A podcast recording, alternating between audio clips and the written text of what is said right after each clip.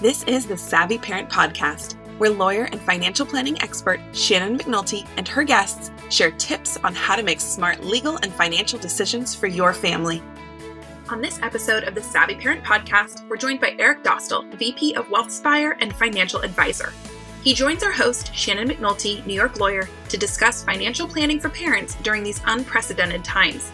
In his role as an advisor, he helps families get organized and get their financial plans under control. On the episode, he shares his thoughts on the importance of understanding what goals you're targeting so that your financial plans can help you get there. Though every parent's situations are unique, he gives great insight into how to make decisions when it comes to your finances. No matter what your circumstances are, when we can't predict what's to come, Eric talks to us about the importance of having an emergency fund. Enjoy the episode. All right, we are so excited to have another guest on the episode. Eric, welcome to the podcast. Ah, thanks for having me. Great to be here. Yeah, and Shannon, as always, welcome back. Thanks, Sarah.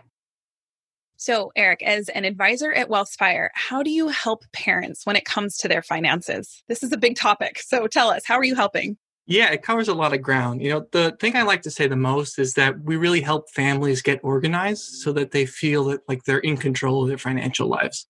Uh, and that can cover, you know, a wide range of things. I tend to do a lot of work um, with multi generational planning. So just, you know, helping each generation understand their piece in the overall family structure. A lot of that tends to deal with wealth transfer. But we also, you know, education planning, medical disability planning is another big one. Buying your first home or, you know, just understanding and remembering that parents are people too and retirement's always out there and that'll help your kids as well. Yeah, that's a lot. It's planning for right now and it's planning for the future. And perhaps you have other generations to take care of. So it's, yeah, financial planning for parents can be a, a big area of concern. So I love that we're talking about it today. So, Shannon, a big part of what you do in your role as a lawyer is helping protect your clients' assets. So, when do you recommend that they work with a financial planner like Eric? And, and why was it so important to bring him on the show today? I think it's always great for clients to work with a financial advisor. And really just to get everything in order. So usually when clients are coming to me, when parents are coming to me, they're looking to get all their ducks in a row, make sure that their family is taken care of no matter what happens. And that's a part of it is doing the estate planning, the planning for capacity. But what's also important is making sure that the financial part of it during your life and also if there's enough there to fund your estate plan is really important. And so for those pieces of it, I think it's really important to work with a financial advisor.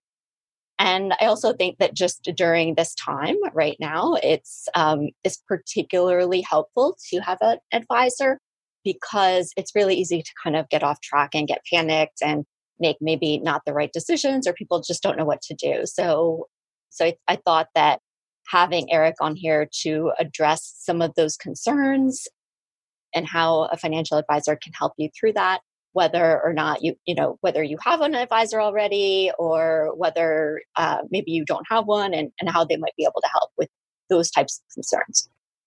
Yeah this is definitely a unique and unprecedented time so it's a good time to have eric on and given that we are going through a time of such uncertainty eric what types of questions and concerns are you hearing from your clients especially the parents and how are you supporting them through this Sure. I mean, the biggest question that's coming in right now is, you know, should we be making changes? Is there something that we should be doing differently than what we did?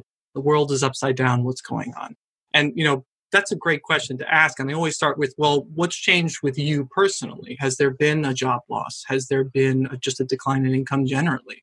Or the reverse of that is, you know, you're not spending as much right now and you have excess uh, kind of money flowing in it's really those personal things that are impacting you. And that's where we're going to be looking to make a change. You know, there have always been and there will always continue to be things that happen in the world that throw everybody out of whack.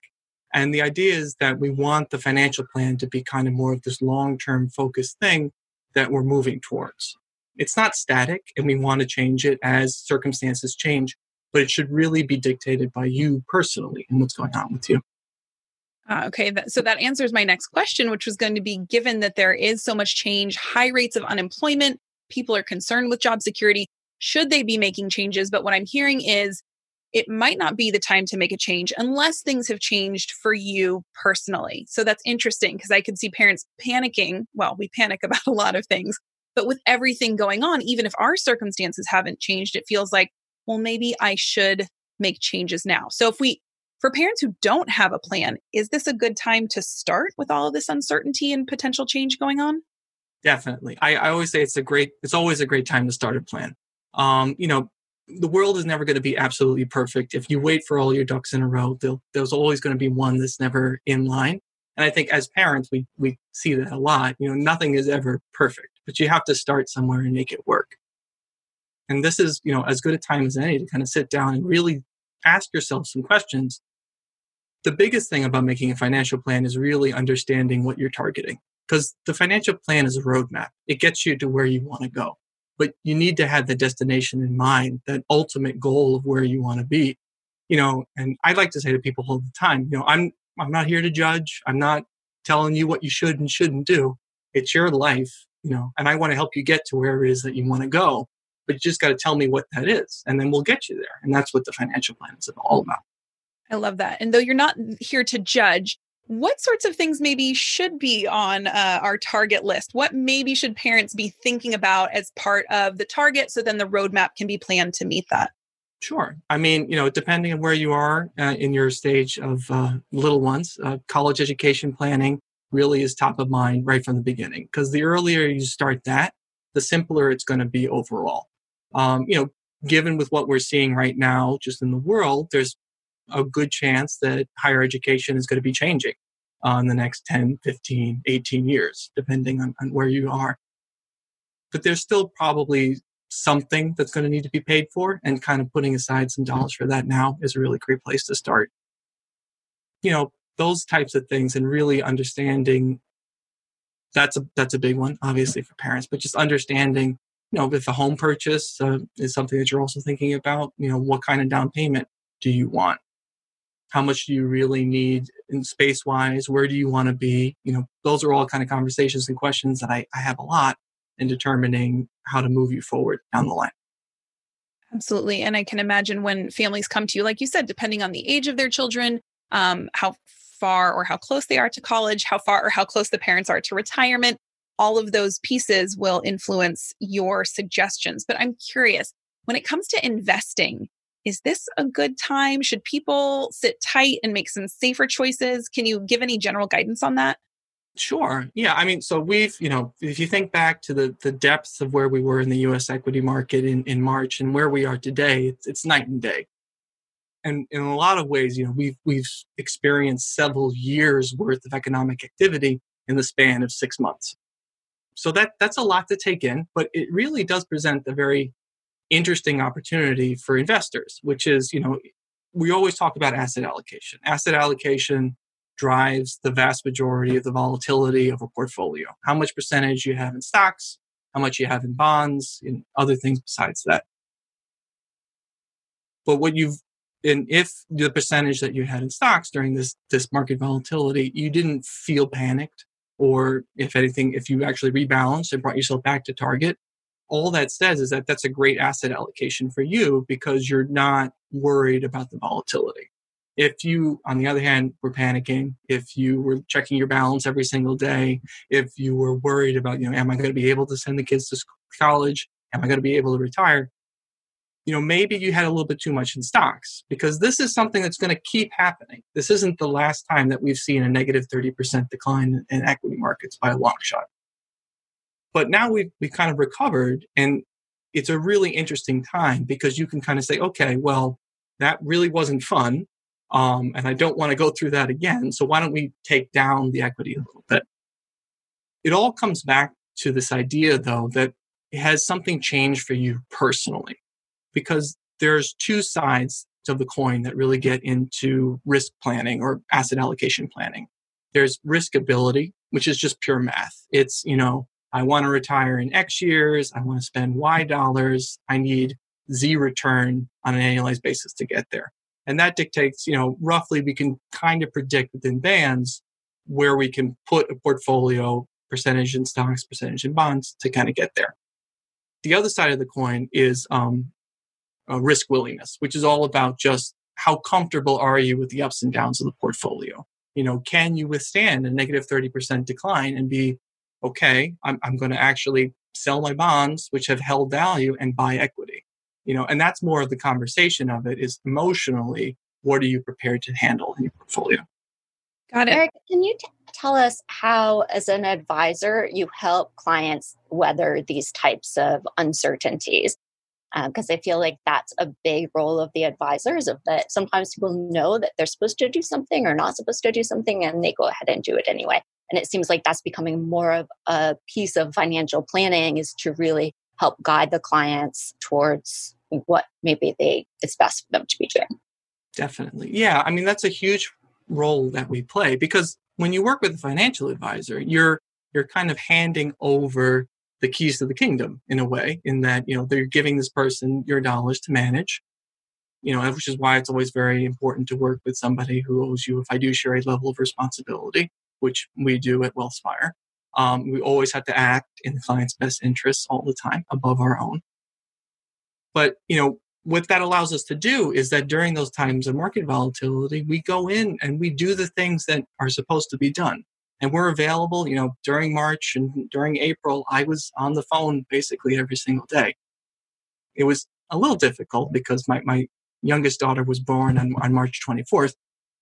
But, you know, I was, I was in the thick of it even then. I had to take a couple little time off for that, but I was there. And, and that really helps, you know, having somebody who knows you personally, who knows your situation, and can be there to talk you through whenever these market volatility events happen and talk about the plan and talk about the long term goals and saying, you know, this is really a great opportunity for us to rebalance the portfolio and not panic and think about, you know, what do we want, where do we want to be in 10, 15, 20 years, not necessarily the next two to three months.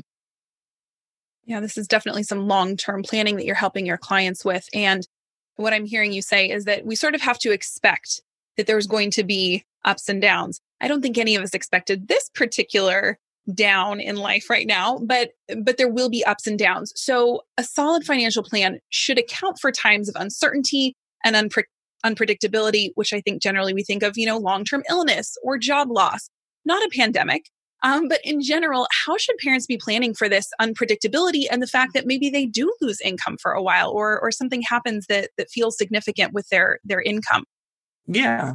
No, I mean, so I think one of the big things to think about is always having that emergency fund available, which could get you over, you know, the smaller humps of a job loss or uh, unexpected financial strain. You know, that's more of a temporary thing, but it can be extremely helpful to have. You know, thinking more episodic or thinking about things that could really kind of derail a family plan, there are always different levers that can be pulled. You know, maybe you really had your heart set on retiring at age 65, but maybe if you could bring that out to 68, everything gets a lot better. And it's kind of working through those choices and talking about things and giving people the options for them to really choose what's important to you you know, and what is it that you're willing to give up and versus what you're not. And just being able to have that conversation can show people that there there are different ways to get through things regardless of what it is that happens. Yeah, I think the emergency plan uh, or the emergency fund is really important and a lot of times people can it's really hard for us as humans to really comprehend and act upon information that we have no certainty about. So in terms of unpredictable events and, and that's something you know i talk to my clients about all the time is well we don't know what's going to happen. Is you know some a family member from the other side of the country are they going to be able to fly here? Or from out of the country are they going to be able to fly here? And those are things that i've always talked to my clients about who have those issues. And sometimes i thought well is this you know is this something that's unwarranted or something? But but then this is something that's happening that now I can see, okay, I'm really glad that I talked to my clients about these issues. And I think they're really glad that they've talked through them with me as well. And it seems like the fine, the sort of the emergency plan is something that you could do on the sort of the front end of things to make sure that you're prepared for the for if there is a downturn if you do lose a job or something like that something that you can take proactive measures so that when we do have these unexpected events you're not so thrown off right and and i think that's a big part of having that financial plan and having an advisor to say, okay, yeah, you know, we're going through a rough time. Maybe you lost your job for a while, but that's why we have this emergency fund and that's why we have this certain allocation that we do so that we can weather this. And so I think that that's just so important to do that planning beforehand. Can you tell us, in terms of an emergency fund, about how much are, do you advise for your clients to have set aside for for that kind of like rainy day scenario? Sure. You know, um, so the I, I use kind of this uh, analogy. I talk about a winter coat. Uh, and so you want to have a winter coat that you can you feel comfortable in and keeps you warm. You wrap yourself around it. Cut you know the the cold wind of the winter doesn't get to you, but you don't want it to be so thick and bulky and big that you have trouble walking down the street. So that's you know that's a good image to think about. In terms of, of hard numbers, you know the guideline typically is three to six months of living expenses. And, and living expenses, you have to think about, you know, what are my true bare bones, I am in an emergency situation. I need to keep the lights on and food's in the fridge. What are my month to month living expenses? And then it's three to six months from there. I would say in a two wage earner household, you could probably get away with being a little bit closer to the three month. In a one wage earner household, I'm much more comfortable around the six month. And just thank you, Eric. And just so we're clear, we're talking in a savings mm-hmm. account, cash, like easy accessible, right? We're not talking using your 401k as an emergency fund or having it in stocks, right? You want it in the bank immediately accessible. Is that right? Yes, definitely. I mean, you can probably you can put it into um, an online bank to get a slightly higher interest rate, or you know, it doesn't have to be in your brick and mortar bank that holds your checking account, but it should be a bank FDIC insured, just always accessible, not a CD because you'll face a penalty to get the dollars out of that, um, but something that is just very readily accessible to you. Right. And I think that's a really um, actionable thing that people can start working on if they don't have it. They can start setting aside money for that emergency fund, regardless of where their income is at, or if they feel like I'm going to take those state those steps to meet with a financial planner. This is something we can all be doing, which is fantastic. Now, you mentioned this briefly that, you know, moving, buying houses, this is something that people are considering right now. Is this a good time to buy? Should I sell?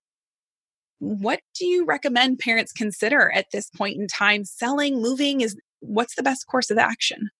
So, I mean, it kind of harkens back to what we started the conversation with, which is what's going on for you personally. You know, is this is this something that you have been thinking about doing for a long time? Have you always kind of planned, or are you just reacting to what's going on around you? You know, if it's more something that you've really been thinking about and planning for, you know, moving forward with your life is a good thing. Now, I will say, you know, real estate markets, especially outside of places like New York City and other metro areas, are, you know, it's a little crazy right now. Uh, I've heard numerous stories from clients about, you know, properties going 150, 200, 250,000 dollars over asking. You know, in the long run, is now the best time in the world to buy property? You know, I don't know. And I'm the first person to put my hand up and say, I don't know when I don't know about these things. But, you know, if it were me personally and I had the ability to wait, I don't think I would jump in with both feet into the real estate market right now. But that being said, it, it could be the best thing that you could do for you personally. Right. And I think that's, you know, it, it's sort of vague, but it also makes sense that you have to look at your own personal circumstances, see where you're at financially, look at your the own market where you are, and then make those decisions. And if you're working with a financial advisor, you you can assist with that, right? Kind of looking exactly. at the bigger picture and, and what makes sense. So that's fantastic. So Shannon, any final questions that you have for Eric that we didn't touch on today? Um, I, you know, I just want to, as we're wrapping up, you had mentioned something about a fiduciary obligation and in, in terms of the the firm that you work for. Uh, can you tell us a little bit about that and, and what that means when you're working with clients? Sure. Uh, so WealthSpire Advisors is a registered investment advisory firm or an RIA. Uh, and what that means is that we're registered with the SEC and we owe all of our clients a fiduciary level of responsibility. Um, so we have to put their best interests ahead of our own. It's the, the highest level of responsibility that you can get in a professional engagement. That's not the same level of responsibility that's, or, that's normally followed by somebody like a, a broker dealer or somebody else who only follows what's called a, best interest standard. And what that kind of boils down to is, you know, I, I want to sell you this product. Um, do you understand what the product is? Great. I fulfilled my obligation. You know, sometimes I've heard it explained as it's the difference between working with a nutritionist, uh, it would be the same as an RIA fiduciary, and, you know, going to uh, your local butcher and asking, you know, what should I eat? The butcher probably is going to suggest maybe you have some steak or something like that. The nutritionist might take a little bit more of a holistic view to your overall financial plan and, or sorry, your overall diet and come up with some suggestions for you. That's good to know because I think in any industry, there are more qualified and less qualified individuals. And when it comes to your own finances and your long term planning, you really want to make sure that the appropriate person or company is representing you and your interests. So I think that's helpful for our listeners to really understand of what should I be looking for in terms of the the person or the team that I work with. So Eric, as we wrap up, any final thoughts for our listeners? Any last tips for parents you want to make sure we take away today? Yeah, I mean, my my tip to parents is just give yourselves a break.